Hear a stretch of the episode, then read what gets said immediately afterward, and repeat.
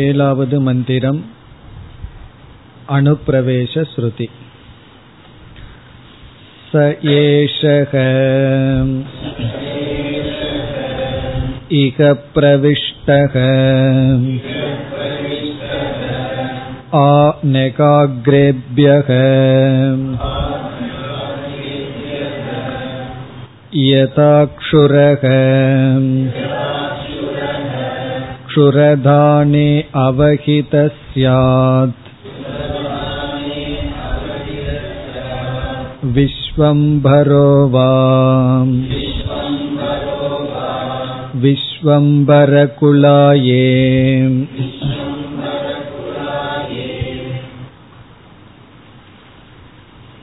இந்த ஏழாவது மந்திரத்தில் முதல் பகுதியில் அவ்யாக்கிருத பிரபஞ்சத்தினுடைய அத்தியாரோபம் வந்தது. அதாவது பிரம்மனிடம் மாயை ஏற்றி வைக்கப்பட்டது.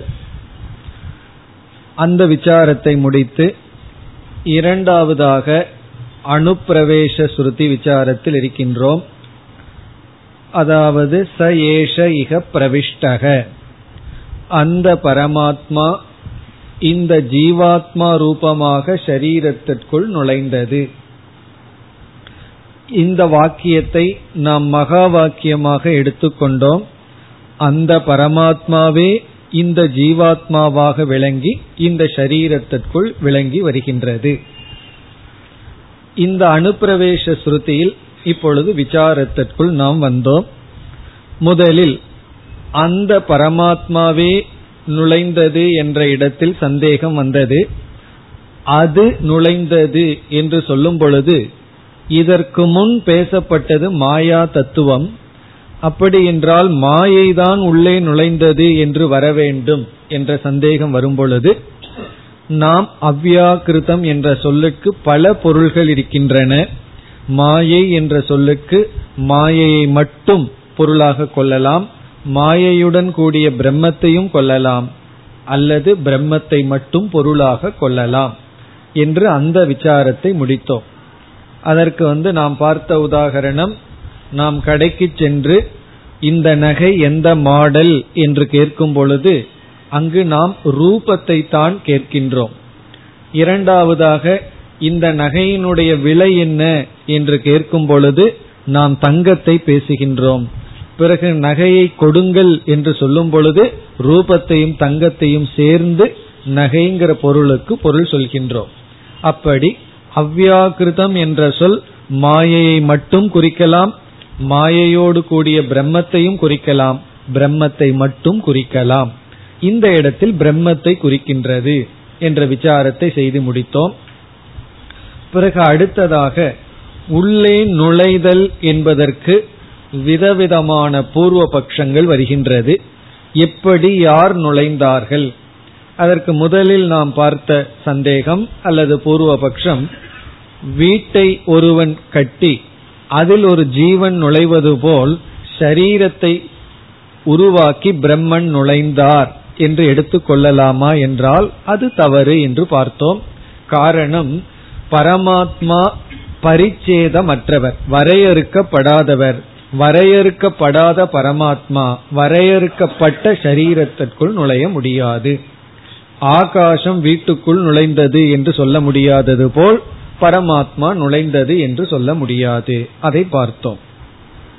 பிறகு பரிச்சின்னமாக இருக்கின்ற ஜீவாத்மா தான் நுழைய முடியும் என்று வரும்பொழுது இரண்டாவது பூர்வபக்ஷம் வந்தது.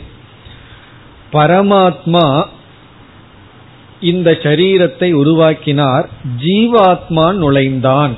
அப்படி எடுத்துக்கொள்ளலாமே காரணம் ஜீவாத்மா வரையறுக்கு உட்பட்டவன். அவன் சரீரத்திற்குள் நுழையலாம் என்றால் பிறகு நாம் பதில் பார்த்தோம். யார் இந்த உடலை உருவாக்கினாரோ அவரே நுழைந்தார் என்ற வாக்கியம் இருக்கின்றது. தத் சிருஷ்டுவா ததேவ ஆணு என்று உருவாக்கியவனே நுழைந்தான் என்று வருவதனால் ஒருவன் உருவாக்கி இனி ஒருவன் நுழைந்தான் என்பது வராது என்று பார்த்து முடித்தோம். பிறகு மூன்றாவதாக நாம் பார்த்தது தர்க்க மதத்தில் ஒரு பொருள் உருவாக்கியவுடன் அந்த க்ஷணம் நிர்குணமாக இருக்கின்றது. பிறகு குணமானது அதை அடைகின்றது. இது அவர்களுடைய மதம். அதுபோல் திரவியத்தில் குணம் அடைவது போல் இந்த சரீரத்திற்குள் பரமாத்மா நுழைந்தார் என்று எடுத்துக்கொள்ளலாம் அல்லவா? இதுவரை நம்ம சென்ற வகுப்புல பார்த்தோம். இந்த பூர்வபக்ஷத்துடன் முடித்தோம். முன் விஞ்ஞானிகளும் என்ன நினைத்தார்கள்? இந்த ஸ்தூலமான பிரபஞ்சம் பஞ்சபூதம் இத வந்து அவர்கள் மேட்டர் என்று சொல்வார்கள் மெட்டீரியல் என்று சொல்வார்கள். அதுதான் உண்மை. அது ஏதோ ஒரு விதத்தில் சேரும் பொழுது அதற்குள் சைத்தன்யமானது உற்பத்தியாகி விடுகின்றது. அது ஏதோ ஒரு விதத்துல சேரும் பொழுது அங்க கான்சியஸ்னஸ் அறிவு உற்பத்தியாகி விடுகிறது என்று முதலில் நினைத்து வந்தார்கள். அந்த கருத்தை தான் நியாய மதத்தை சார்ந்தவர்கள் கொண்டுள்ளார்கள். திரவியம் என்பது ஆதாரம். அதற்குள் சைத்தன்யம் என்கின்ற ஒரு குணம் நுழைந்தது போல ஷரீரம் என்பதற்குள் ஈஸ்வரன் அதாவது பரமாத்மா நுழைந்தார். திரவியே குணவது என்று அவன் கூறும் பொழுது நாம் இப்பொழுது பதில் கூறுகின்றோம். இப்ப பூர்வபக்ஷம் புரிந்ததோ? திரவியம் என்பது ஜடமான ஒரு பொருள். அதற்குள் குணம் உள்ளே சென்றது போல. பரமாத்மா அறிவு சுரூபமானவர் ஜடமான உடலுக்குள் வெளிப்பட்டார். வெளிப்பட்டார்னு சொன்னா நம்ம கருத்தாயிரும். அதற்குள் நுழைந்தார். இதற்கு நம்முடைய பதில் குணம் என்பது திரவியத்தை சார்ந்து இருக்கின்ற ஒரு தத்துவம். எது சார்ந்து இருக்கின்றதோ அது மித்தியா. திரவியம்ங்கிறது சப்ஸ்டன்ஸ் அதுதான் ஆதாரம். அதை சார்ந்து எது இருக்கின்றதோ அது மித்தியா. இப்ப நம்முடைய துணி இருக்கின்றது. அந்த துணியை சார்ந்து வர்ணம் கலர் இருக்கின்றது. இப்ப அந்த கலருக்கு தனிப்பணியான இண்டிபெண்ட் எக்ஸிஸ்டன்ஸ் கிடையாது. தானாக சுதந்திரமாக இருக்கின்ற தன்மை இல்லை. அது சார்ந்து இருக்கின்றது பிறகு அந்த துணியை அழித்தால் அந்த வர்ணமும் அழிந்து விடும். அப்படி திரவியத்தை ஒரு சைத்தன்யம் சார்ந்து இருந்தால் அந்த திரவியத்தை அழிக்கும் பொழுது சைத்தன்யமும் அழிந்துவிடும். ஆனால் சாஸ்திரமோ சைத்தன்யத்தை நித்தியம் அவினாசி து என்று சொல்கின்றது. அவினாசி வினாசத்தை அடையாதது என்று சொல்கின்றது. ஆகவே பரமாத்மாவை நித்தியம் என்று ஏற்றுக்கொள்ள வேண்டும் என்றால் அது குணத்தை போல் இந்த சரீரத்திற்குள் நுழையவில்லை. எல்லா மதவாதிகளும் பரமாத்மாவை நித்தியம் என்று ஏற்றுக்கொள்கிறார்கள். ஆகவே நாம் அவர்களிடமே கூறுகின்றோம் ஆத்மாவை நித்தியம் ஏற்றுக்கொள்கின்றாய். பிறகு சைத்தன்யத்தை நீ என்ன செய்கின்றாய்? குணமாக சொல்கின்றாய். அது தவறு. ஆகவே அந்த விதத்திலும் சம்பவிக்காது. அதாவது உடலுக்குள் இருக்கின்ற அறிவு குணத்தை போல் அல்ல. இது வந்து ஓல்டு சயின்டிஸ்ட் சயின்டிபிக் தியரின்னு சொல்றோம். இப்பொழுது என்ன கண்டுபிடித்து விட்டார்கள் என்றால் அவ்விதம் சொல்ல முடியாது. இந்த கான்சியஸ்னஸ் அறிவு என்பது உடலினுடைய ஒரு குணமாக சொல்ல முடியாது. நமக்கு தெரியவில்லை. இது ஒரு புதிராக இருக்கின்றது என்று இப்பொழுது விஞ்ஞான முன்னேற்றம் அடைந்துள்ளது. அது புதிராகவே இருக்கும் விஞ்ஞானத்தில் இருக்கிற வரைக்கும். காரணம் என்ன? நம்ம வேதாந்தத்தில் என்ன சொல்கின்றோம்? அந்த சைத்தன்யம்தான் ஆதாரம் அதன் மீது இந்த மேட்டர் இந்த ஜடமான பொருள் ஏற்றி வைக்கப்பட்டுள்ளது என்பது வேதாந்தத்தினுடைய கருத்து. இனி நாம் அடுத்த பூர்வபக்ஷத்திற்கு செல்லலாம். அடுத்த பூர்வபக்ஷி என்ன சொல்கின்றான்? ஒரு உதாரணத்தை சொல்றான். அவன் சொல்றது வந்து பலே பீஜவது. இது நமக்கு நாலாவது சந்தேகம் அல்லது நாலாவது பூர்வபக்ஷம். பலே பீஜவத். பலே பீஜவத் என்றால் ஒரு பழம் இருக்கின்றது ஃப்ரூட் ஏதாவது ஒரு பழம். அந்த பழத்திற்குள் விதை சென்றுள்ளது. அது எப்படி சென்றுள்ளதுன்னா ரொம்ப ஆச்சரியமா இருக்கும். ஒரு ஆப்பிளே எடுத்துட்டோம்னா ஆரஞ்சு எடுத்துட்டோம்னா அதற்குள்ள எப்படி விதை இருக்கு? அதுபோல இந்த சரீரத்திற்குள் பரமாத்மா சென்றுள்ளார். ஒரு பழத்தில் இருக்கின்ற ஒரு ஃப்ரூட்ல இருக்கின்ற விதையை போல. அதனுடைய அர்த்தம் என்னவென்றால் ஒரு பழத்துக்குள்ள பல அம்சம் இருக்கு. பிறகு அதே பொருள் அதே ஜட பிருத்திவி தத்துவம் பீஜ அம்சமாக மாறி உள்ளது அதே ஒரு தத்துவம் பீஜ அம்சமாக மாறி உள்ளது இத வந்து பாவாந்தரா பத்தி என்று சொல்வார்கள். பாவாந்தரா பத்தின வேற பாவமாக மாறி விடுதல் ஒன்றே ஒன்றுதான் ரெண்டு பாவமாக மாறி உள்ளது அப்படி பலத்தில் பீஜத்தை போல ஒரு ஃப்ரூட்டில் இருக்கிற விதைய போல இந்த சரீரத்திற்குள்ள பரமாத்மா உள்ள வந்து மாறி இருக்கின்றார். இப்படி வைத்து கொள்ளலாம? அதாவது மாறி விட்டார் இந்த சரீரத்துக்குள்ளே அதே பரமாத்மா தான் ஆனா பரமாத்மாவா மாறி இருக்கின்றார். என்று சொல்லலாமா என்றால் இதற்கு சங்கரர் ஒரே ஒரு சொல்லல பதில் சொல்லிவிடுகின்றார். சாஸ்திரம் வந்து இந்த பரமாத்மாவை நிர்விகாரம் என்று அழைக்கின்றது. விகாரத்தை அற்றது மாற்றத்தை அற்றது என்று அழைக்கின்றது.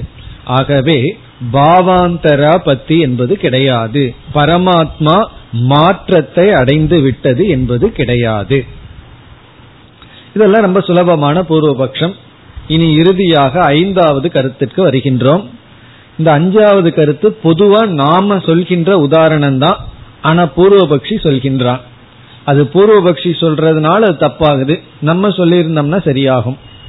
காரணம் என்ன என்றால் நாம் பொதுவாக இந்த பிரம்மன் பொய்யான அனாத்மாவில் பிரதிபிம்பிக்கின்றது என்று சொல்வோம்.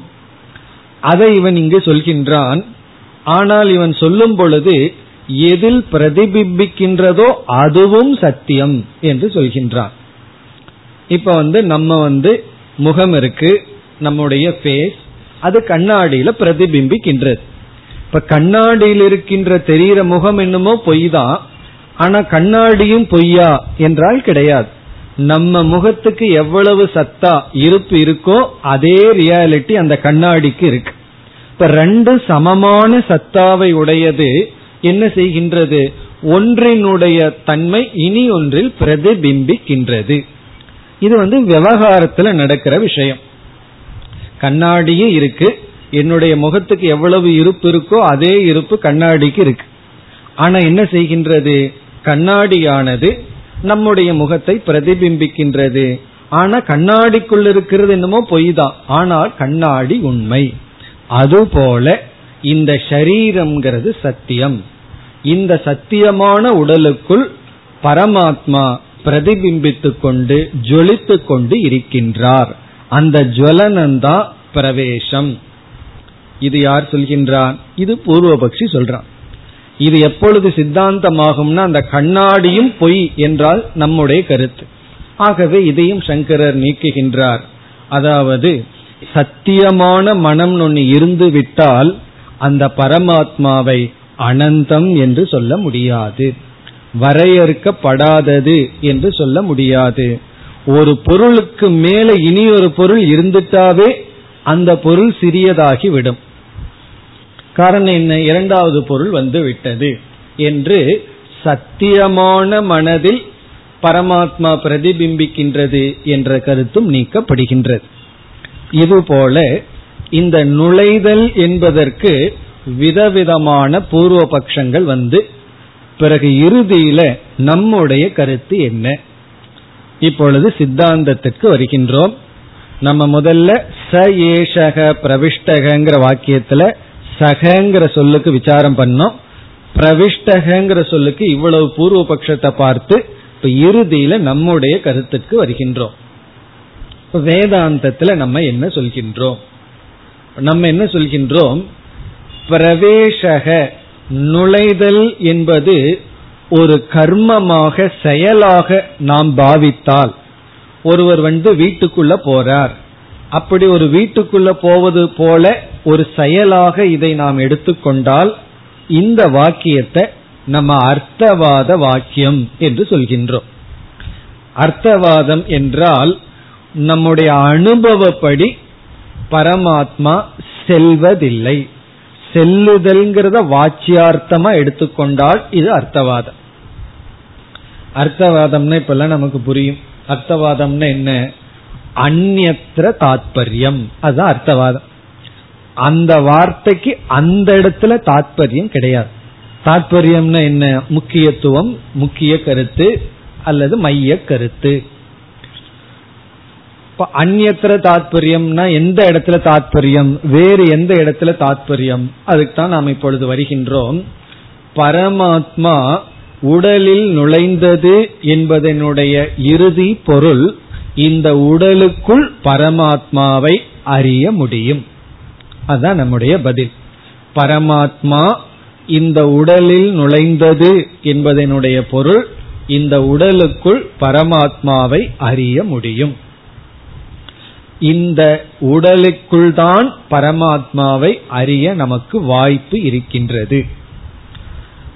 வெளியே வேற எங்கேயும் இந்த பரமாத்மாவை புரிந்து கொள்ள முடியாது. நமக்குள்ளேயே புரிந்து கொள்ற முடிகின்ற இடம் இதுதான். அத வந்து சமஸ்கிருதத்துல சொன்னா உபலப்தி ஸ்தானம். உபலப்தினா அறிய ஸ்தானம்னா இடம். பரமாத்மாவை அறிகின்ற இடம் நம்முடைய சரீரம். இந்த இடத்துல ஷரீரம்னு சொன்னாலும் ஷரீரத்திற்குள் இருக்கின்ற அந்த கரணம் ஷரீரத்திற்குள் இருக்கின்ற மனம். ஆகவே யோவேத நிகிதம் குகாயாம். இந்த ஷரீரத்திற்குள் இருப்பதாக குகைக்குள் இருப்பதாக யார் அறிகிறார்களோங்கிற இடத்திலையும் குகைக்குள் வெளிப்படுவதாக வெளிப்பட்டு கொண்டிருக்கின்ற சைத்தன்யத்தை யார் அறிகிறார்களோ அதுதான் பொருள். ஆகவே எந்த இடத்துல பிரவேச சுருதி வந்தால் பரமாத்மா ஜீவாத்மாவாக நுழைந்தது என்று வந்தால் அந்த இடத்தில் அந்த பரமாத்மாவை புரிந்து கொள்ளக்கூடிய இடம் நம்முடைய அந்த கரணம் அந்த இடத்தில் நாம் அறியலாம். அனுபவத்திலையும் கூட குழந்தை வீட்டுக்குள்ள வருது அப்பா கிட்ட கேக்குது அம்மா எங்கேன்னு அப்பா சொல்றார் கிச்சனுக்குள்ள அம்மா சென்றாள். பாகசாலைக்குள் அம்மா சென்றாள். அம்மா நுழைந்தாள். உடனே குழந்தை என்ன புரிஞ்சுக்குது? அங்கு சென்றால் தாயை தரிசிக்கலாம். இப்போ தந்தையினுடைய வாக்கியம் சமையலறைக்குள் அம்மா நுழைந்தாள். குழந்தை என்ன புரிஞ்சுக்குது? குழந்தை என்ன தாற்பயமா எடுத்துக்கொள்கின்றது என்றால் அந்த இடத்தில் தாயை காணலாம். பரமாத்மா சரீரத்திற்குள் நுழைந்தது. நம்ம குழந்தை மாதிரி எப்படி புரிஞ்சுக்கிறோம்? சரீரத்திற்குள் பரமாத்மாவை காணலாம். நான் என்று அறியலாம். இதோடு பிரவேசக என்கின்ற வார்த்தையினுடைய விசாரம் முடிவடைகின்றது. இப்ப சக ஏஷக பிரவிஷ்டக இதுலதான் இப்பொழுது இருக்கின்றோம்.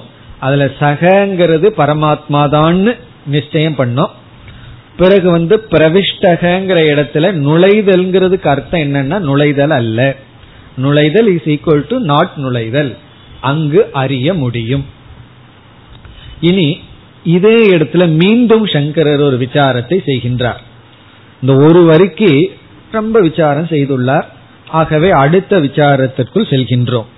இதே இடத்துலதான் இப்ப இங்க விசாரத்தினுடைய மைய கருத்து என்னவென்றால் இதே வாக்கியத்துல சக ஏஷக பிரவிஷ்டகங்கிற வாக்கியத்துல சக ஏஷகங்கிற வார்த்தை வந்திருக்கு. அந்த இந்த. டெக்னிக்கலா சொன்னோம்னா சாமானாதி கரண்யம் அந்த இந்த. அந்தங்கிறது பரமாத்மா இந்தங்கிறது ஜீவாத்மா. இதை வச்சே நம்ம என்ன முடிவு பண்ணிட்டோம்? இது ஒரு மகா வாக்கியம்னு சொல்லிட்டோம். அதாவது மகா வாக்கியம்னா ஜீவாத்மாவும் பரமாத்மாவும் அடிப்படையில ஒன்றுதான். என்று நம்முடைய கருத்தாக இருந்தது. இப்பொழுது வருகின்ற பூர்வ பட்சம் அத்வைதத்துக்கு எதிரான பூர்வ பட்சங்கள் அத்வைதத்தை நான் ஏற்றுக்கொள்ள மாட்டேன் என்கின்ற பூர்வ பட்சங்கள் இப்பொழுது வருகின்றது. இப்ப துவைதிகளினுடைய பூர்வ பட்சம் நான் வந்து அத்வைதத்தை ஏற்றுக்கொள்ள மாட்டேன்னு துவைத தத்துவத்தை இருமையை தத்துவமாக கொள்பவர்கள் வந்து இப்பொழுது சங்கரரிடம் கேள்வி கேட்கின்றார்கள். சங்கரர் அதற்கு பதில் சொல்கின்றார். இப்ப இனியும் கேள்வி பதிலாக வருகின்றது. அதாவது சங்கரரிடம் துவைதிகள் கேள்வி கேட்பார்கள். சங்கரர் அதற்கு பதில் சொல்லி கொண்டு வருவார். இங்கேயும் சில பூர்வபக்ஷம் சித்தாந்தங்கள் வருகின்றது. இதுல வந்து முதல் பூர்வபக்ஷம் முதல் கேள்வி. இப்ப முதல் கேள்வி என்னவென்றால் பூர்வபக்ஷி சொல்றான் ஜீவாத்மா பல. அது அவனுடைய கொள்கை. காரணம் என்னன்னா எத்தனையோ பேர்த்த பாக்கிறோம் எவ்வளவோ ஜீவராசிகள் இருக்கு. சொல்லும் போதே ஜீவராசிகள்னு சொல்றோம். ஒவ்வொரு ஜீவனுடைய குரூப்னு சொல்றோம். பிறகு புராணத்தில எல்லாம் எண்பது லட்சம் கோடி எண்பது லட்சம் கோடியா? இதெல்லாம் சும்மா ஒரு உதாரணத்துக்கு சொல்றது. அதுக்கு மேல ஜீவராசிகள் எல்லாம் இருக்குன்னு சொல்றோம். இப்படி எவ்வளவோ ஜீவராசிகள் இருக்கு. எப்படி இந்த எல்லா ஜீவராசியும் ஒரு பரமாத்மாவாக ஆக முடியும். இப்ப எல்லா ஜீவராசியும் எப்படி ஒரு பரமாத்மாவாக ஆக முடியும்? இதுதான் எல்லா பிலாசபருடைய கொள்கையும் அத்வைதிகளை தவிர மீது எல்லாம் கேட்கிற கேள்வி ஜீவாத்மா பல. இப்படி நம்ம அனுபவத்திலேயே பார்க்கிறோம். எத்தனையோ பலவிதமான ஜீவாத்மாக்கள் இருக்கிறார்கள். இப்படி பலவிதமான ஜீவாத்மாக்களில் எப்படி ஒரு பரமாத்மா அனைத்துடன் ஒன்றாகும்? எல்லா ஜீவராசிகளுடன் ஒரு பரமாத்மா எப்படி ஒன்றாகும்? இதுதான் கேள்வி. இதற்கு இனி நம்முடைய பதில். இப்ப சங்கரர் பதில் சொல்றார் நீ பல ஜீவாத்மா என்று சொன்னது பல மனதை. மனதுதான் பல ஜீவாத்மா பல அல்ல. அதான் அவருடைய பதில். அதாவது பல அல்லது மெனி விதவிதமான ஜீவாத்மான்னு சொன்னது விதவிதமான மனம். இருக்கிறது அறிவு சொரூபம் என்ன என்றால் ஒன்றுதான். இப்ப அந்த உணர்வுலையும் ஒரு வேறுபாடு இருக்கின்றது. சிதாபாசமும் பலவாக இருக்கின்றது. ஆனால் சைத்தன்யம் என்பது ஒன்றுதான். இப்ப நம்முடைய பதில் வந்து நீ எதை பல ஜீவாத்மான்னு சொல்றையோ அந்த பல என்பதை மனதை நீ சொல்கின்றாய். நான் வந்து மனதை பலவாக ஏற்றுக்கொள்கின்றேன். நம்ம எல்லா மனசும் ஒண்ணுன்னு சொல்லவே இல்லை. ஒருத்தருடைய மனது வேற இனி ஒருவருடைய மனது வேற. ஆனா மனதிற்குள் வெளிப்படுகின்ற அறிவு ஒன்று என்று சொல்கின்றோம். அந்த அறிவி ரெண்டா பிரிக்கிறோம். அனுபவ ரூபமா இருக்கிற அறிவு பிரதிபிம்பமான அறிவு பிம்ப ரூபமான அறிவு. நாம அந்த அறிவினுடைய அடிப்படையில் பதில் சொல்கின்றோம். ஆகவே இந்த கேள்விக்கு ரொம்ப சுலபமான பதில். எல்லாம் சிறிய கேள்விதான். ஒரு லைன்ல கேள்வி ஒரு லைன்ல பதில். இருந்தாலும் சங்கரருடைய விசாரம் எப்படி இருக்குதுங்கிறதுக்காக இதை நம்ம பார்க்கின்றோம். இப்ப பல என்று நீ சொன்னது மனதை ஜீவாத்மாவை அல்ல. நான் ஜீவாத்மா என்று சொன்னது ஜீவாத்மாவினுடைய சொரூபத்தை. இது முதல் கேள்வி முதல் பதில். இனி இரண்டாவது கேள்வி. இந்த இரண்டாவது கேள்வி இதெல்லாம் நமக்கு சிந்திச்சோம்னா சாதாரணமா வர்ற சந்தேகம். இந்த இரண்டாவது கேள்விகள் இனிமேல் பார்க்கறதெல்லாம். இப்ப இரண்டாவது பூர்வபக்ஷி என்ன சொல்றான் ஜீவாத்மா வந்து சம்சாரி. சம்சாரியா இருக்கிற ஜீவாத்மாவை பரமாத்மா வந்து அசம்சாரி துக்கப்படாதவர். துக்கப்படாத பரமாத்மாவோட ஐக்கியம்னு சொன்னா அந்த பரமாத்மாவும் சம்சாரி ஆகி விடுவான் அல்லவா? ஜீவாத்மா யாரு? சம்சாரியாக இருக்கின்றான் துயரப்பட்டு கொண்டிருக்கின்றான் அல்பனாக இருக்கின்றான்.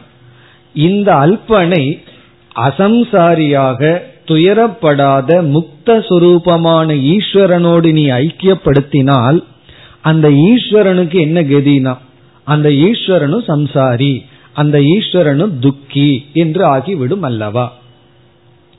அப்போ இதத்தான் விசிஷ்டாத்வைதிகள் எல்லாம் கேட்கின்றார்கள். அவங்களுக்கு ஏன் கோபம் அத்வைதிகளை பார்த்துன்னு சொன்னா நித்திய கல்யாண ரூபமா இருக்கிற அந்த நாராயண சந்தோஷமா முக்தனா இருக்கிற அந்த நாராயணனை போய் அசுத்தியா இருக்கின்ற அசுத்த வடிவமா இருக்கின்ற நீயும் ஒண்ணுன்னு சொன்னா அந்த நாராயணனுக்கு அசிங்கம் அல்லவா? அவருக்கே அசுத்தி வந்து விடும் அல்லவா?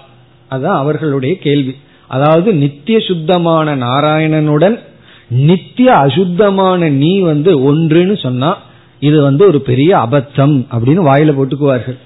காரணம் என்ன? எப்படி நீ இப்படி சொல்லலாம்? இதுதான் விசிஷ்டாத்வைதனோட முக்கியமான பூர்வபக்ஷம். அதைத்தான் ஒரு பூர்வபக்ஷி சம்சாரிய போய் அதனோட ஈக்குவேட் பண்ணா அதுக்கும் இந்த நிலை வந்து விடும் அல்லவா?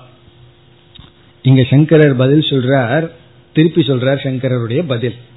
நீ இப்படி சொல்ற நான் என்ன சொல்றேன் நித்திய சுத்தமான பரமாத்மாவை ஜீவாத்மாவோட ஐக்கியப்படுத்தும் பொழுது ஏன் ஜீவாத்மா தூய்மையானவன்னு நீ புரிந்து கொள்ள கூடாது அவன் என்ன சொல்றான்? அசுத்தமான ஜீவாத்மாவோட பரமாத்மாவோட சேர்த்துனா பரமாத்மா அசுத்தமாயிருங்கிறான். சங்கரர் சொல்றார் சுத்தமான பரமாத்மாவை ஜீவாத்மாவோட சேர்த்துனா இந்த ஜீவாத்மா ஏன் சுத்தமாகாது? அப்படியே நீ புரிந்து கொள்ள கூடாது அதுதான் நம்முடைய பதில். இவன் போய் அவனோட சேர்ந்தா அவனும் கெட்டு போயிருவான்னு சொல்றோம். அப்படித்தானே பொதுவா சொல்றோம். நீ அவனோட சேராதே சேர்ந்தா அவங்கிட்ட இருக்கிற கெட்ட குணம் எல்லாம் உனக்கு வந்துருங்கிறோம் இப்ப இன்டெலிஜென்ட் குழந்தையா இருந்தா என்ன சொல்லலாம் தெரியுமோ? பெற்றோர்கள் குழந்தைகிட்ட தான் சொல்லுவாங்கல்ல. நீ அந்த ஃப்ரெண்டோட சேராதே அவங்கிட்ட இருக்கிற கெட்ட புத்தி எல்லாம் உனக்கு வந்துடும் குழந்தை கொஞ்சம் புத்தி இருந்தா சொல்லலாம். அவனோட நான் சேர்ந்தா எங்கிட்ட இருக்கிற நல்ல குணம் எல்லாம் ஏன் அவனுக்கு போகக்கூடாதுன்னு கேட்கலாம் அல்லவா? அதுதான் இங்க சங்கரர் சொல்றார்.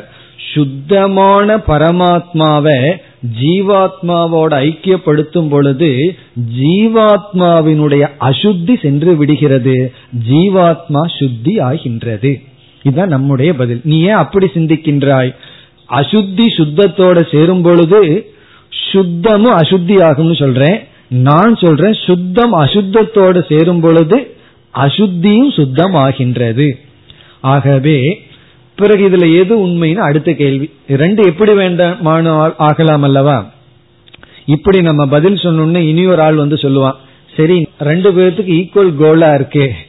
ரெண்டு பேரும் கரெக்டா லாஜிக்கா இருக்கு. நீ இப்படி சொல்ற நீ அப்படி சொல்ற. இப்ப எதை எடுத்துக்கிறது? ரெண்டு பேர்த்துக்கு ஈக்குவல் ஸ்ட்ரென்த் இருக்கேன்னு நமக்கு வருது. இப்ப நம்ம என்ன சொல்றோம்?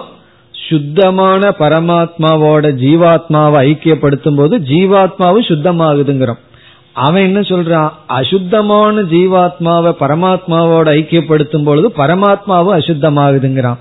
அப்ப ரெண்டுக்கு சமமா இருக்கே அப்படின்னு வரும் பொழுது அப்பதான் சங்கரர் போறார். இப்ப எதோட எதை சேர்ந்தா பிரயோஜனம் நமக்கு கிடைக்குதுன்னு பாருங்கிறார் பரமாத்மாவை அசுத்தி பண்றதுல உனக்கு சந்தோஷமா? அல்லது ஜீவாத்மாவை சுத்திப்படுத்துறதுல பிரயோஜனம் உனக்கு கிடைக்கின்றதா? என்று நீ பார்க்கணும். அது முதல் சொல்ற பிரயோஜனம் இதுல எது அதிகம்னு பாருங்கிற பிரயோஜனம் எது அதிகம்னா இருக்கிறத கெடுக்கிறதுல பிரயோஜனமா? கெட்டு இருக்கிறத திருத்துறதுல பிரயோஜனமா? என்றால் கெட்டு இருக்கிறத திருத்துறதுல தான் பிரயோஜனம் இருக்கு. ஆகவே எந்த வாக்கியத்திலிருந்து நமக்கு பிரயோஜனம் கிடைக்கும்?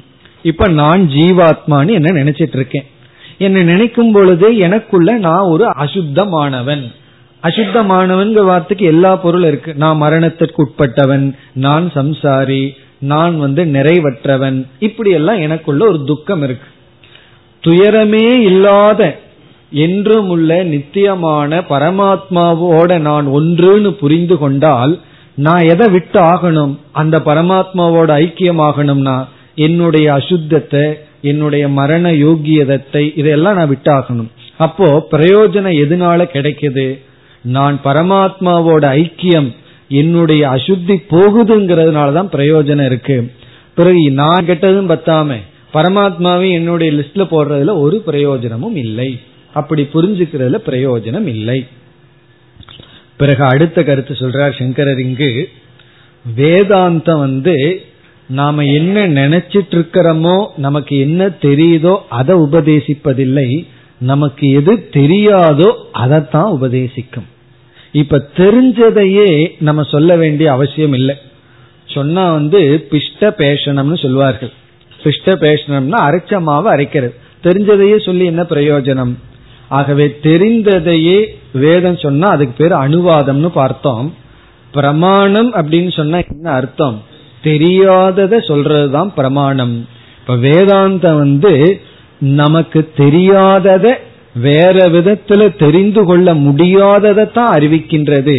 அப்படி பார்க்கையில அசுத்தமான ஜீவன் சுத்தமான பரமாத்மாவோட சேர்ந்து பரமாத்மாவை அசுத்தப்படுத்துதுங்கிறது தெரியாதா?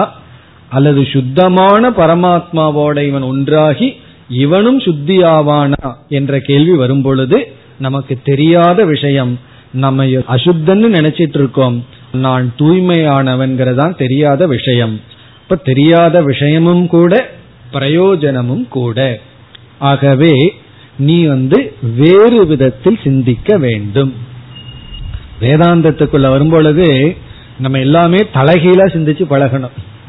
தலைகீழா சிந்திச்சு பழகணும்னா தலைகீழா நின்றுட்டு சிந்திக்கிறது இல்ல இப்ப நாளையில இருந்து சிரசாசனத்துல நின்றுட்டு சிந்திக்கிறேன்னு அர்த்தம் அல்ல தலைகீழா சிந்திச்சு பழகிறதுனா சில பெரிய டிஸ்கவரியே தலைகீழா சிந்திச்சதுனாலதான் வந்திருக்கு.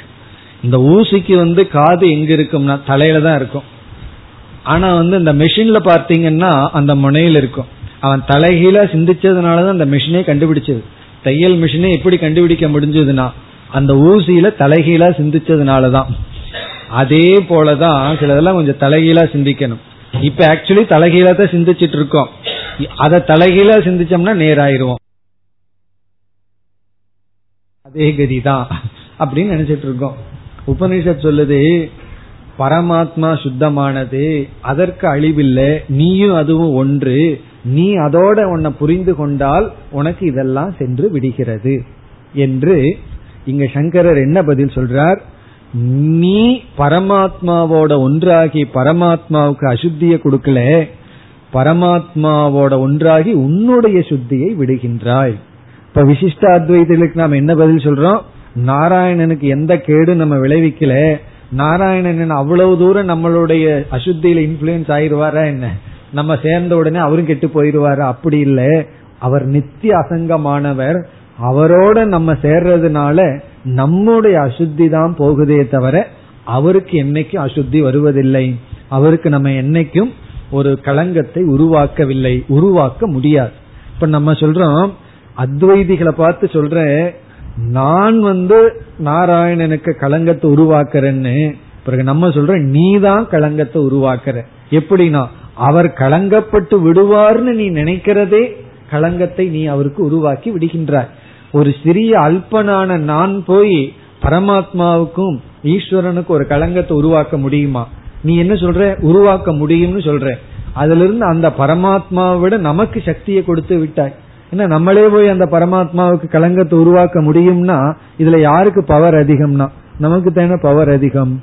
ஆகவே அப்படி நீ நினைத்து விட்டாய். இப்ப நம்முடைய கருத்து வந்து ஜீவன் சுத்தமான பரமாத்மாவோடு ஐக்கியப்படுத்தும் பொழுது அந்த பரமாத்மா ஜீவனுடைய அசுத்தத்தை நீக்கி விடுகின்றது. ஜீவனும் சுத்தி ஆகின்றான் ஆகவே பரமாத்மா அசுத்தி ஆவதில்லை. இரண்டு காரணம். ஒன்று இப்படி புரிஞ்சுக்கிறதுனாலதான் பிரயோஜனம். இப்படிப்பட்ட ஞானத்தை தான் வேதம் கொடுக்க முடியும் நமக்கு. காரணம் இந்த ஞானம்தான் அபூர்வம். முன் தெரியாத ஞானம். இனி நம்ம மூன்றாவது பூர்வபக்ஷத்திற்கு செல்லலாம். மூன்றாவது விசாரம். இதெல்லாம் ரெண்டு லைன்ல சங்கரருடைய பாஷ்யத்துல முடிந்து விடுகிறது. ஒரு கேள்வி ஒரு பதில் ஒரு கேள்வி ஒரு பதிலாக வந்து கொண்டு இருக்கின்றது. இப்ப மூன்றாவது சந்தேகம் என்னவென்றால் ஜீவாத்மா சம்சாரி என்பது பிரத்யக்ஷ பிரமாண சித்தம். நான் வந்து துக்கப்பட்டு இருக்கேன் எனக்குள்ள ஒரு நிறைவின்மை இருக்கு. நான் ஒரு சம்சாரிங்கிறது. என்னுடைய அனுபவ சித்தம் பிரத்யக்ஷ பிரமாண சித்தம். இப்ப ஜீவனுடைய சம்சாரத்துவம் பிரத்யக்ஷ பிரமாண சித்தமா இருக்கும் பொழுது ஜீவன் அசம்சாரி என்பது என்ற வாக்கியம் என்னாகின்றது? பிரத்யக்ஷ பிரமாணத்துக்கு விரோதமா இருக்கு. ஒரு சிஷ்யன் வந்து துக்கப்பட்டுட்டு குரு கிட்ட போறான். அவன் குரு கிட்ட ஏன் போக போறான்னாவே துக்கப்பட்டா தான் போவான். சந்தோஷமா இருந்தா எதுக்கு போறான்? இந்த உலகமே அவனுக்கு சந்தோஷத்தை கொடுத்துட்டு இருந்ததுன்னா சந்தோஷமா உலகத்திலேயே இருப்பான்.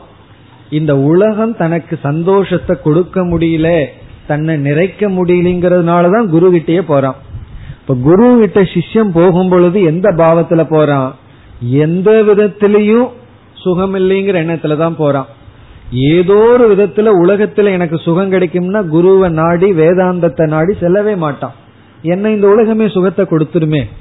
அப்போ குறிப்பா சிஷ்யம் போகும் பொழுது தான் துக்கிங்கிற எண்ணத்துல போறான். குரு என்ன சொல்றார்? நீ ஆனந்த சுரூபி அப்படிங்கிறார். பிறகு அந்த சிஷியனை டீஸ் பண்ற மாதிரி தான் இருக்கும். நான் வந்திருக்கிறதே துக்கியா வர்றேன். நீ என்ன பார்த்து ஆனந்த சுரூபின்னு சொல்கிறீர்களே. ஆனா அந்த சிஷ்யன் குரு கிட்ட தொடரணும்னு சொன்னா சில கண்டிஷன்ல தொடர முடியும். என்ன என்றால் திரும்பி போனாலும் அதே துக்கம். பேசாம இவர்கிட்டயே துக்கத்தை அனுபவிச்சிருவோம். திரும்பி போனா இதை விட துக்கம். இவர் சொல்றதும் துக்கமா தான் இருக்கு. ஆனந்த சுரூபின்னு சொல்றார். சரி இந்த துக்கத்தையாவது பார்ப்போமேன்னு சொல்லி இந்த உலகத்துல வைராகியம் இருந்தா திரும்பி உலகத்துக்கு போக மாட்டான் ஏன்னா ஏற்கனவே அங்க பட்டாச்சு அங்க ஒண்ணு இல்லைன்னு தெரிஞ்சாச்சு. பிறகு ஸ்ரத்தை. இவர் வந்து விளையாட்டுக்கு சொல்லவில்லை. நம்ம வந்து அவமானப்படுத்தவோ கோபத்தை தூண்ட சொல்லவில்லை. பிறகு ஏதோ ஒன்னு இதில் இருக்கு என்ற ஒரு ஸ்ரத்தையினால அவன் மீண்டும் கேட்கின்றான். இதற்கு என்ன அர்த்தம்? என்னுடைய அனுபவத்துக்கு விரோதமாக நீங்கள் சொல்கிறீர்கள். அனுபவத்துக்கு விரோதமா இப்படி சாஸ்திரம் உபதேசிக்க முடியும். நெருப்பு வந்து குளிர்ச்சியானதுன்னு சாஸ்திரம் உபதேசிக்கவில்லை. அப்ப எல்லா இடத்திலையும் சாஸ்திரம் வந்து அனுபவத்திற்கு விரோதமா சொல்லாம இந்த ஒரு இடத்துல மட்டும் எப்படி சாஸ்திர அனுபவத்திற்கு விரோதமாக சொல்ல முடியும்? அப்படி சாஸ்திரத்துல ஒரு ஸ்ரத்தை. அப்பொழுது ஒரு கேள்வி கேட்கின்றான் துக்கியான என்னை என்னுடைய அனுபவத்தை நீங்கள் வந்து அதற்கு என்ன பதில் சொல்கிறீர்கள்? நீங்க சொல்றது வந்து பரமாத்மா அல்லது ஜீவாத்மா உண்மையிலேயே ஆனந்த ஸ்வரூபம் சொல்கிறீர்கள். அது என்னுடைய அனுபவத்துல இல்லை. என்னுடைய அனுபவத்துல சோகம் இருக்கு காம குரோதோ லோபம் எல்லாம் இருந்துட்டு இருக்கு அது எப்படி? இது ஒரு பூர்வபக்ஷத்தை விட இது ஒரு கேள்வி போல இருக்கு. ஒரு சிஷியனுடைய கேள்வி போல் இருக்கு. இப்ப என்னுடைய அனுபவத்துக்கு நீங்க என்ன பதில் சொல்கிறீர்கள்? இது ஒரு முக்கியமான கேள்வி. அல்லது இந்த இதை புரியாதனால்தான் பலர் பல மதங்களை உருவாக்கி விட்டார்கள். அதற்கு இங்கு சங்கரர் மிக அழகான பதில் சொல்கின்றார். நீ உன்னுடைய அனுபவத்திற்கு விளக்கத்தை கேட்கின்றாய். என்னுடைய அனுபவம் இப்படி இருக்கு அதுக்கு விளக்கத்தை கேட்கிற. நான் என்ன சொல்றேன்? ஆத்மா ஆனந்த சுரூபின்னு சொல்றேன். நீ என்ன சொல்ற? நான் துக்க சொரூபின்னு சொல்றேன். இப்ப நான் வந்து துக்க சொரூபியாக சம்சாரியா இருக்கேன்னு நீ சொல்ற. நான் என்ன சொல்றேன்? ஆத்மா ஆனந்த ஸ்வரூபம்னு சொல்றேன்.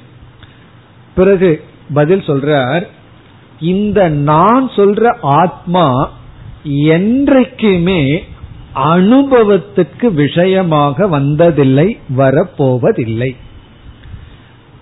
நான் சொல்ற ஆத்மா ஆனந்த சுரூபம்ங்கிற அந்த ஆத்மா எக்காலத்திலும் அனுபவத்துக்கு ஒரு விஷயமாக வந்ததில்லை வரப்போவதில்லை. நான் சொல்ற ஆத்மாவை நீ ஆனந்தமாக அனுபவிக்க முடியாது முடிந்ததில்லை. பிறகு அவன் கேட்கலாம் நீங்க ஏதோ ஒரு ஆத்மாவா ஆனந்தம்னு சொல்றீங்க நான் துக்கியா இருக்கேன். அதுக்கு பின்னாடி பார்ப்போம். இப்ப நான் சொல்றேன் ஆத்மா ஆனந்த சுரூபம். நீ சொல்ற நான் துக்கத்தை அனுபவிக்கின்ற நான் சம்சாரிங்கிற. என்னுடைய பதில் நான் சொல்கின்ற ஆத்மா அனுபவத்தினுடைய விஷயமாக இல்லை. பிறகு அவன் கேட்கலாம் சரி உங்க ஆத்மாவை பத்தி பின்னாடி பாத்துக்கோ இப்ப என்னுடைய துக்கம் அந்த அனுபவத்துக்கு உங்களுடைய பதில் என்ன? அதற்கு நம்முடைய பதில் நீ ஒன்றை அனுபவித்து துக்கம்னு சொல்லி சொல்கின்றாய். நீ எதை அனுபவித்து துக்கம் என்று சொல்கிறாய் என்றால் உன்னுடைய மனதை அனுபவிக்கின்றாய் உன்னுடைய மனதில் இருக்கின்ற துக்கத்தை நீ அனுபவித்து அந்த துக்கத்தை நீ பேசிக்கொண்டு இருக்கின்றாய் இப்ப மனதில் இருக்கின்ற துக்கத்தை நீ அனுபவிச்சிட்டு இருக்க மனதில் இருக்கின்ற துக்கத்தை நீ பேசுற. நான் வந்து ஆத்மாவிடம் இருக்கின்ற ஆனந்தத்தை பத்தி பேசுறேன். நான் வந்து மனம் ஆனந்த சுரூபம்னு சொல்லவில்லை. நீ எந்த மனதை அனுபவிச்சிட்டு இருக்கிறையோ அந்த மனம் பேரானந்த சுரூபம்னு நான் சொல்லல. நான் ஏதோ ஒரு ஆத்மாவை பேரானந்த சுரூபம்னு சொல்றேன். நீ உன்னுடைய மனசை அனுபவிக்கின்ற அதுல துக்கத்தை அனுபவிக்கின்றாய். பிறகு என்னன்னா அது பிரத்யக்ஷ பிரமாணத்துல சரிதான். மனதுல துக்கம் இருக்கு சில சமயம் சுகம் இருக்கு சில சமயம் குரோதம் இருக்கு ஆசை இருக்கு பொறாமை இருக்கு எல்லாம் மனசுக்குள்ள இருக்கு. பிறகு என்ன தப்பு நடந்துடுது என்றால் மனதை நீ அனுபவித்து மனதில் இருக்கின்ற சுக துக்கத்தை உன்னுடைய சொரூபமாக எடுத்து விட்டாய். நீ அனுபவிச்சதோ மனசு. மனசில் இருக்கிற துக்கத்தை உன்னுடைய சொரூபம் என்று நினைத்து விட்டாய். அப்ப பூர்வபக்ஷி ஒரு கேள்வி கேட்கிறான். இப்ப நான் வேறு மனசு வேறுங்கிறது போல இப்பொழுது நீங்கள் பேசுகிறீர்கள். மனதில் இருக்கின்ற துக்கத்தை என்னுடைய துக்கமா நான் அனுபவிக்கிறேன்னா அது எப்படி வேறு ஒரு இடத்தில் இருக்கிற துக்கத்தை நான் எடுத்துக்கொள்ள முடியும்? அது எப்படி முடியும்னு அவன் சந்தேகம். அதற்கு இவருடைய பதில் இந்த இடத்துல இல்லை. நம்ம புரிஞ்சுக்கிறதுக்காக. அதாவது புத்திரனுடைய துக்கத்தை தாய் எடுத்து கொள்கின்றார் சோகம் யாருக்கு வந்திருக்குன்னா இந்த எக்ஸாம் டைம்ல பார்க்கலாம். டென்ஷன் யார் ஆவாங்கன்னா பேரண்ட்ஸ் தான். குழந்தைங்க ரொம்ப ரிலாக்ஸ்டா இருக்கு. அதுக்கு தெரியும் அடுத்த அட்டம்ப்ட்ல பாத்துக்கலாம் அப்படின்னு சொல்லி. அப்படி இந்த எக்ஸாம் டைம்ல வந்து குழந்தைகளுடைய ப்ராப்ளம் அது. அது படிச்சு பாஸ் பண்ணணும் அதனுடைய கஷ்டம். அதுதான் எக்ஸாம் எழுத போகுது. ஆனா யாருக்கு துக்கம் அதிகமா இருந்ததுன்னா அந்த துக்கம் யாருக்கு வந்துள்ளதுன்னா பெற்றோர்களுக்கு வந்துள்ளது. இப்போ வேறு ஒருவருடைய துக்கம் நமக்கு வருகின்றதல்லவா? அதே போலதான் உன்னிடமிருந்து வேறான மனதினுடைய துக்கமும் உனக்கு வருகின்றது. அதுல நீ அபிமானம் வச்சா உனக்கு வந்துடும் அது உன் பக்கத்திலயும் இருக்கலாம் தூரத்திலயும் இருக்கலாம். குழந்தை வந்து மகளோ மகனோ அமெரிக்காவில் இருக்கலாம். அவங்களுக்கு அங்க ஏதாவது ஜாப் போயிருக்கலாம் துக்கம் வந்திருக்கலாம். அதை நினைச்சு இங்க நம்ம துக்கப்படலாம். ரொம்ப தூரத்தில் இருக்கலாம். ரொம்ப தூரத்தில் இருப்பவர்களுடைய துக்கம் நமக்கு வரலாம். அவர்களுக்கு அங்க உடல்நிலை சரியில்லாம போயிருக்கலாம். அங்கெல்லாம் ரொம்ப காஸ்ட் அதிகம். உடல்நிலை சரியில்லாம போயிட்டான். அதனால என்ன சொல்லுவார்கள் தெரியுமா? இந்தியா வந்து சாக விரும்புறேன்னு. ஏன்னா அங்க செத்த நம்ம புதைக்கிறதும் கூட பிரச்சனை அங்க. அப்ப என்னன்னா அந்த துக்கத்தை தெரிஞ்ச உடனே இங்க நமக்கு துக்கம் வந்துடுது. ரொம்ப தூரத்தில் இருப்பவர்களுடைய ஒரு துயரத்தை நம்ம எப்படி தலையில போட முடியுதோ ரொம்ப பக்கத்துல இருக்கிற மனுஷனுடைய துக்கத்தை நம்ம கிட்ட சேர்த்திக்கிறதுக்கு எவ்வளவு நேரம் ஆகும்? அப்ப நம்ம என்ன சொல்றோம்? உன்னுடைய பிரத்யக்ஷ பிரமாணம் அனுபவம் எதை காட்டுகின்றது என்றால் உன்னுடைய மனதினுடைய அனுபவத்தை உன்னுடைய அனுபவமாக கொள்கின்றாய். அந்த மனம் துக்கத்தை அனுபவிக்கின்றது சுகத்தை அனுபவிக்கின்றது. அந்த மனம் சுகி துக்கி மனம் சுகி மனம் துக்கி. ஆனா அந்த இடத்துல என்ன ஆயிடுதுன்னா மனதுக்கும் உனக்கும் தாதாத்மியம். தாதாத்மியம்னா பிரிக்க முடியாத சம்பந்தம் ஏற்பட்டு விட்டது. அது ஏன் ஏற்பட்டதுன்னா அறியாமையினால் ஏற்பட்டு விட்டது. ஆகவே அதை உன் தலையில் எடுத்து விட்டாய். இப்ப நான் என்ன சொல்றேன்னா மனதிலிருந்து நீ பிரிஞ்சதற்கு பிறகு ஒரு அறிவு ரூபமாக மட்டும் நீ இருந்தால் சாட்சியாக மட்டும் நீ இருக்கும் பொழுது எப்பொழுதுனா மனதினுடைய தர்மத்தையும் மனதையும் உனக்குள் சேர்த்தி கொள்ளாமல் மனதிலிருந்து நீ பிரிஞ்சிருந்து வெறும் அறிவு சுரூபமாக மட்டும் இருக்கும் பொழுது அந்த அறிவு ரூபமாக இருக்கின்ற நீ ஆனந்த ஆத்மா. இப்ப நான் ஆத்மா ஆனந்த சுரூபம்னு சொல்றது உன்னைத்தான் சொல்றேன். எங்கேயோ இருக்கிற ஆத்மாவை சொல்லல. ஆனா எப்படிப்பட்ட நீ என்றால் மனதிற்கும் சாட்சியாக வெறும் அறிவு சொரூபமாக மட்டும் இருக்கின்ற நீ ஆத்மா ஆனந்த சொரூபம். மனதோடு உன்னை சேர்த்திட்டன்னா அப்பொழுது நீ துக்கி. அப்ப மூன்றாவது பூர்வபக்ஷம் என்ன?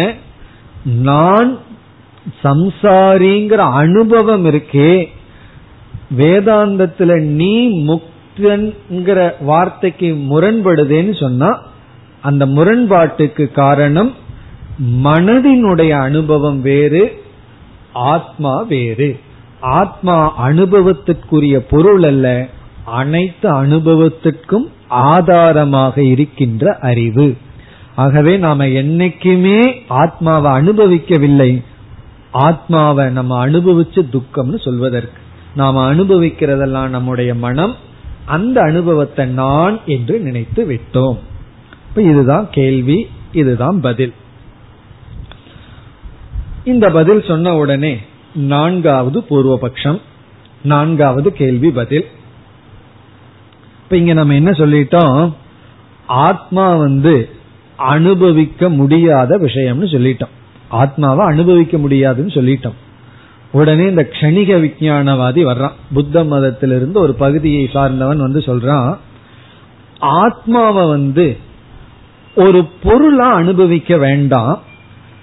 ஆத்மாவையே ஆத்மா அனுபவிக்கட்டுமே என்று சொல்கின்றான். ஆத்மாவை வந்து ஒரு பொருளை எங்கேயோ அனுபவிக்க வேண்டாம். ஆத்மா ஆத்மாவையே அனுபவிக்கட்டுமே. அது பொருளாக அனுபவிக்கிறது முடியாது. என்று சொல்கிறீர்கள் சொல்றான். இதான் ஸ்வசம்வேத்தியம் தான் தன்னையே அறிஞ்சுக்கிறது. அப்படி வச்சுக்கலாமே. அதுக்கு வந்து நம்ம முதல்ல சொல்ற சாதாரண பதில் அனுபவிப்பவனும் அனுபவிக்கப்படும் பொருளும் ஒன்றாக இருக்க முடியாது. இது எப்பவும் சொல்ற பதில். இந்த பூர்வபக்ஷத்தை சொன்ன உடனே இந்த பதில் மனசுக்குள்ள வந்துடணும். அனுபவிப்பவனும் அனுபவிக்கப்படும் பொருளும் ஒன்றாக இருக்க முடியாது. கர்ம கர்த்திரு விரோதாத். கர்ம கர்த்திரு விரோதம்னா கர்த்தாவும் கர்மாவும் அனுபவிக்கப்படும் பொருளும் ஒன்றாக இருக்க முடியாது. அதாவது நானும் நான் சாப்பிடுகின்ற பொருளும் ஒன்றல்ல. இட்லியும் நானும் ஒன்றல்ல. ஏன்னா இட்லி நான் அனுபவிக்கப்படுவது நான் அனுபவிப்பவன். ஒன்றாக இருக்க முடியாது. இப்படி சொன்ன உடனே அந்த விஞ்ஞானவாதி என்ன சொல்றான்? அப்படி நீ சொல்ல முடியாது. நீ உன்னுடைய கைகள் கால்களை எல்லாம் அனுபவிக்கின்றாய். அதுபோல ஆத்மா வந்து ஒரு பகுதியான ஆத்மா அனுபவிப்பவன் இனி ஒரு பகுதியான ஆத்மா அனுபவிக்கப்படட்டுமே. கண்ணாக இருக்கின்ற நீ அனுபவிப்பவன் கையாக இருக்கின்ற நீ அனுபவிக்கப்படுபவன். இப்ப உனக்குள்ளேயே பேதம் இருக்கே. நான் பார்க்கிறத பார்க்கப்படுவது என்னுடைய உடல்.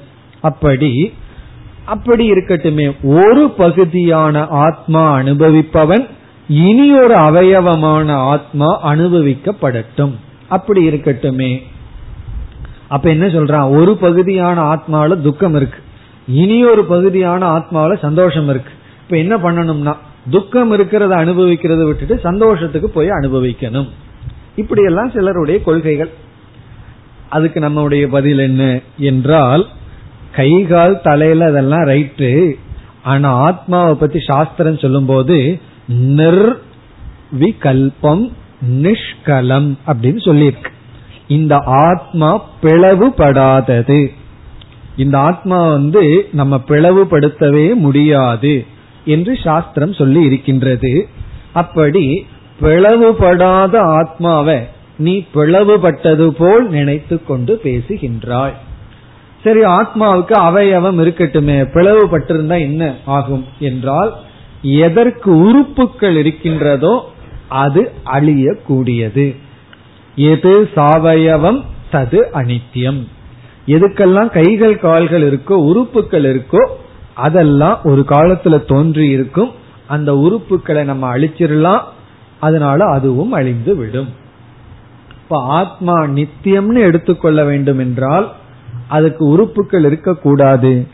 அவயவங்கள் இல்லை என்றால் அது அதை அனுபவிக்காது. இதுவும் முக்கியமான கருத்து. ரொம்ப பேர் வந்து ஆத்மா அனுபவம் வேண்டும்னு சொல்வார்கள். நான் ஆத்மாவை அனுபவிக்கணும்.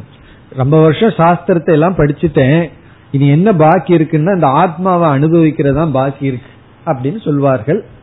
அவங்க என்ன எண்ணத்துல சொல்வார்கள்னு பார்த்துட்டா அதுல தோஷம் இல்லை. அவங்க அறியாம அப்படி சொல்கிறார்கள். அவங்க என்ன எண்ணத்துல சொல்கிறார்கள்னா நான் ஆத்மாவை அனுபவிக்கணும்னு சொல்றதுல ஆத்ம ஞான பலனை அனுபவிக்கணும்னு நினைச்சிட்டு தெரியாம அப்படி சொல்கிறார்கள். எனக்கு ஆத்மா அனுபவம் தான் பாக்கி இருக்கு. சாஸ்திரம் எல்லாம் படிச்சாச்சுன்னா என்ன அர்த்தம்? எனக்கு ஆத்ம ஞான பலன் உன்ன அனுபவத்துக்கு வரலன்னு அர்த்தம். ஆனா உண்மையிலே அந்த வார்த்தை தவறு. ஆத்மா அனுபவம் வரணும்னு சொல்லக்கூடாது. அந்த ஆத்மா அனுபவத்துக்கு வராது. பிறகு எது வரும்னா அனுபவத்துக்கு அனாத்மாவை தான் அனுபவிக்க முடியும். பிறகு என்ன அனுபவம் நமக்கு வேண்டும்னு சொல்லலாம். இந்த ஆத்மாவை புரிஞ்சிட்டதுனால நம்ம மனசுக்கு வருகின்ற திருப்திங்கிற பலன் அதை நம்ம அனுபவிக்கணும். அதை எனக்கு அனுபவம் வேண்டாம்னு சொல்லக்கூடாது. அதுக்காக தான் நம்ம சாஸ்திரமே படிக்கிறோம். நம்ம விதேக முக்திக்காக வேலை செய்யல. செத்ததுக்கு அப்புறம் பிறக்க மாட்டோங்கிறதுக்காக இல்ல. இருக்கும் பொழுதே மனநிறைவுக்காக சாஸ்திரம் படிக்கிறோம். இப்ப நம்ம என்னைக்கெல்லாம் அனுபவம்னு சொல்றோமோ அப்போ அனுபவம்ங்கிறது ஞான பலன் அனுபவம். ஞான விஷயமான ஆத்மா அனுபவம் அல்ல. ஆத்மாவை அனுபவிக்க முடியாது ஆத்ம ஞான பலனை அனுபவிக்க வேண்டும் அனுபவிக்க முடியும். இனி கடைசியா கடைசிக்கு முன்னாடி இனி ஒரு பூர்வபக்ஷம். இந்த இனிமேல் பார்க்க போற பூர்வபக்ஷம் எல்லாம் உண்மையிலேயே அவசியம் இல்லதான். இருந்தாலும் கொஞ்சம் புத்தியை தீட்டுறதுக்காக பாக்கிறோம் ஏன்னா எனக்கு தான் புரிஞ்சு வச்சே தத்துவமசி அகம் பிரம்மாஸ்மி. இதெல்லாம் எதுக்கு அனாவசியமான பூர்வபக்ஷம்னா? இல்ல புத்தியை தீட்டிட்டு இருக்கிறதுக்காக. ஆகவே அடுத்த பூர்வபக்ஷம் வந்து கொஞ்சம் புத்தியை தீட்டுறதுக்கான பூர்வபக்ஷம். உண்மையிலேயே இனிமேல் பார்க்க போற அந்த பூர்வபக்ஷத்துல நமக்கு அவ்வளவு முக்கியத்துவம் இல்லை. இப்ப இது என்ன பூர்வபக்ஷம்னா தர்க்க மதம் தர்க்கவாதிகளினுடைய மதம் அவர்களுடைய கொள்கை. அதுல சில கொள்கைகளை பார்த்து அது எப்படி தவறு அப்படின்னு பார்க்க போறோம். இந்த தர்க்கவாதி இருக்கானே அவன் வந்து இந்த அனுமானத்தை பத்தி பேசும்போதெல்லாம் கொஞ்சம் நல்ல புத்தியை தீட்டி வச்சுட்டான். நல்லா சொல்லியிருக்கான். ஏன்னா அவனுடைய அனுமான மெத்தடு இதெல்லாம் ரொம்ப அழகா இருக்கும். ஆனா ஆத்மாவை பத்தி வரும்பொழுது புத்தியை விட்டுட்டான். அதனால ஏதேதோ சில கற்பனைகள் எல்லாம் வந்திருக்கு. இப்ப அவன் என்ன சொல்றான்? ஆத்மா நித்தியம் இப்ப வந்து தர்க்கவாதியினுடைய மதத்தை பார்க்கிறோம். அந்த மதத்தை பார்த்தா தான் அவனுடைய கருத்து எப்படி தப்புன்னு நம்ம பதில் சொல்ல முடியும். அதனால் இப்பொழுது இவர்களுடைய மதம் ஐந்தாவது பூர்வபக்ஷத்தில் இருக்கோம். தர்க்கவாதியினுடைய மதம் ஆத்மா நித்தியக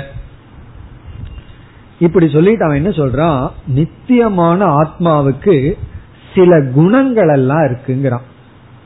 சில குணங்கள். சிலன்னு எழுதிக்குவோம் போதும். தர்க்க சாஸ்திரத்துல எட்டு விதமான குணங்களை சொல்கிறார்கள். எட்டு குணம் ஆத்மாவுக்கு இருக்கு. அது எட்டு என்னங்கிற டீட்டெயில்லாம் நமக்கு அவசியம் இல்லை. அதனால நான் வந்து சொல்லல. அந்த எட்டுல ரொம்ப அழகானது என்னன்னா சுகம் துக்கம் அதெல்லாம் அந்த எட்டுக்குள்ள வருது. துக்கமும் ஆத்மாவினுடைய குணம். சுகம் ஆத்மாவினுடைய குணம். பிறகு இச்சா துவேஷக. அதெல்லாம் ஆத்மாவினுடைய குணம்ங்கிறான். வெறுக்கிறது ஆத்மாவினுடைய குணமா? இச்சை ஆசைப்படுறது ஆத்மாவினுடைய குணமா? பிறகு வந்து துக்கப்படுறது ஆத்மாவினுடைய குணம். இன்பப்படுறது ஆத்மாவினுடைய குணம். இது அவர்களுடைய கொள்கை.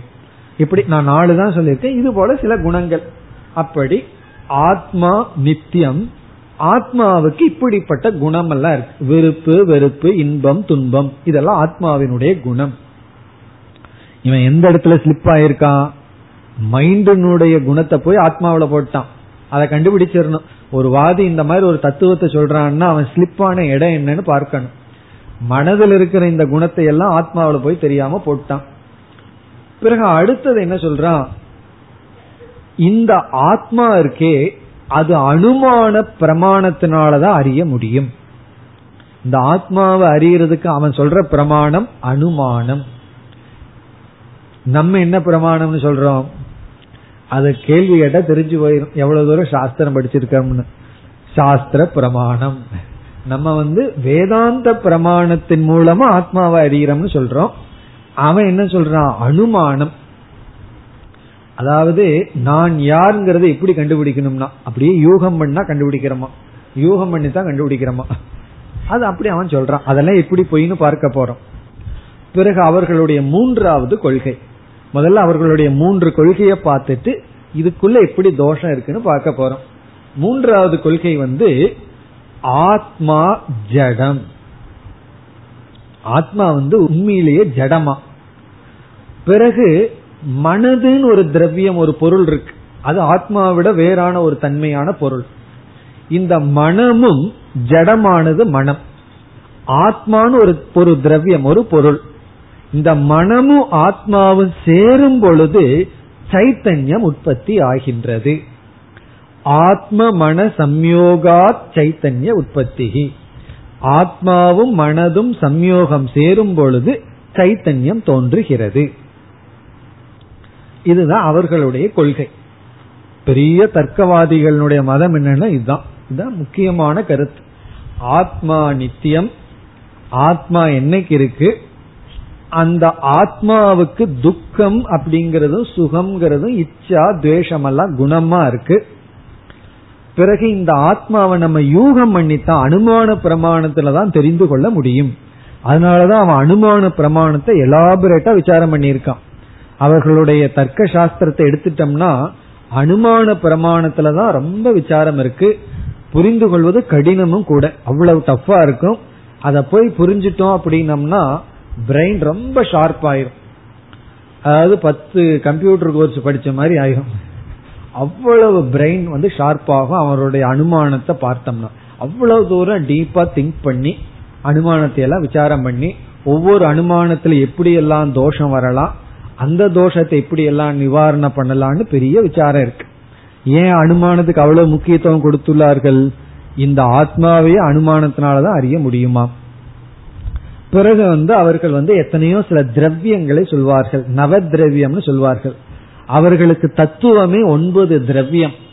அதுல வந்து பஞ்சபூதங்கள் அஞ்சு வந்துடும் பிறகு வந்து காலம்னு ஒரு ஆறாவது திரவியம். பிறகு திக்குன்னு ஒரு திரவியம். திக்குனா திசைகள். ஆத்மா மனம்.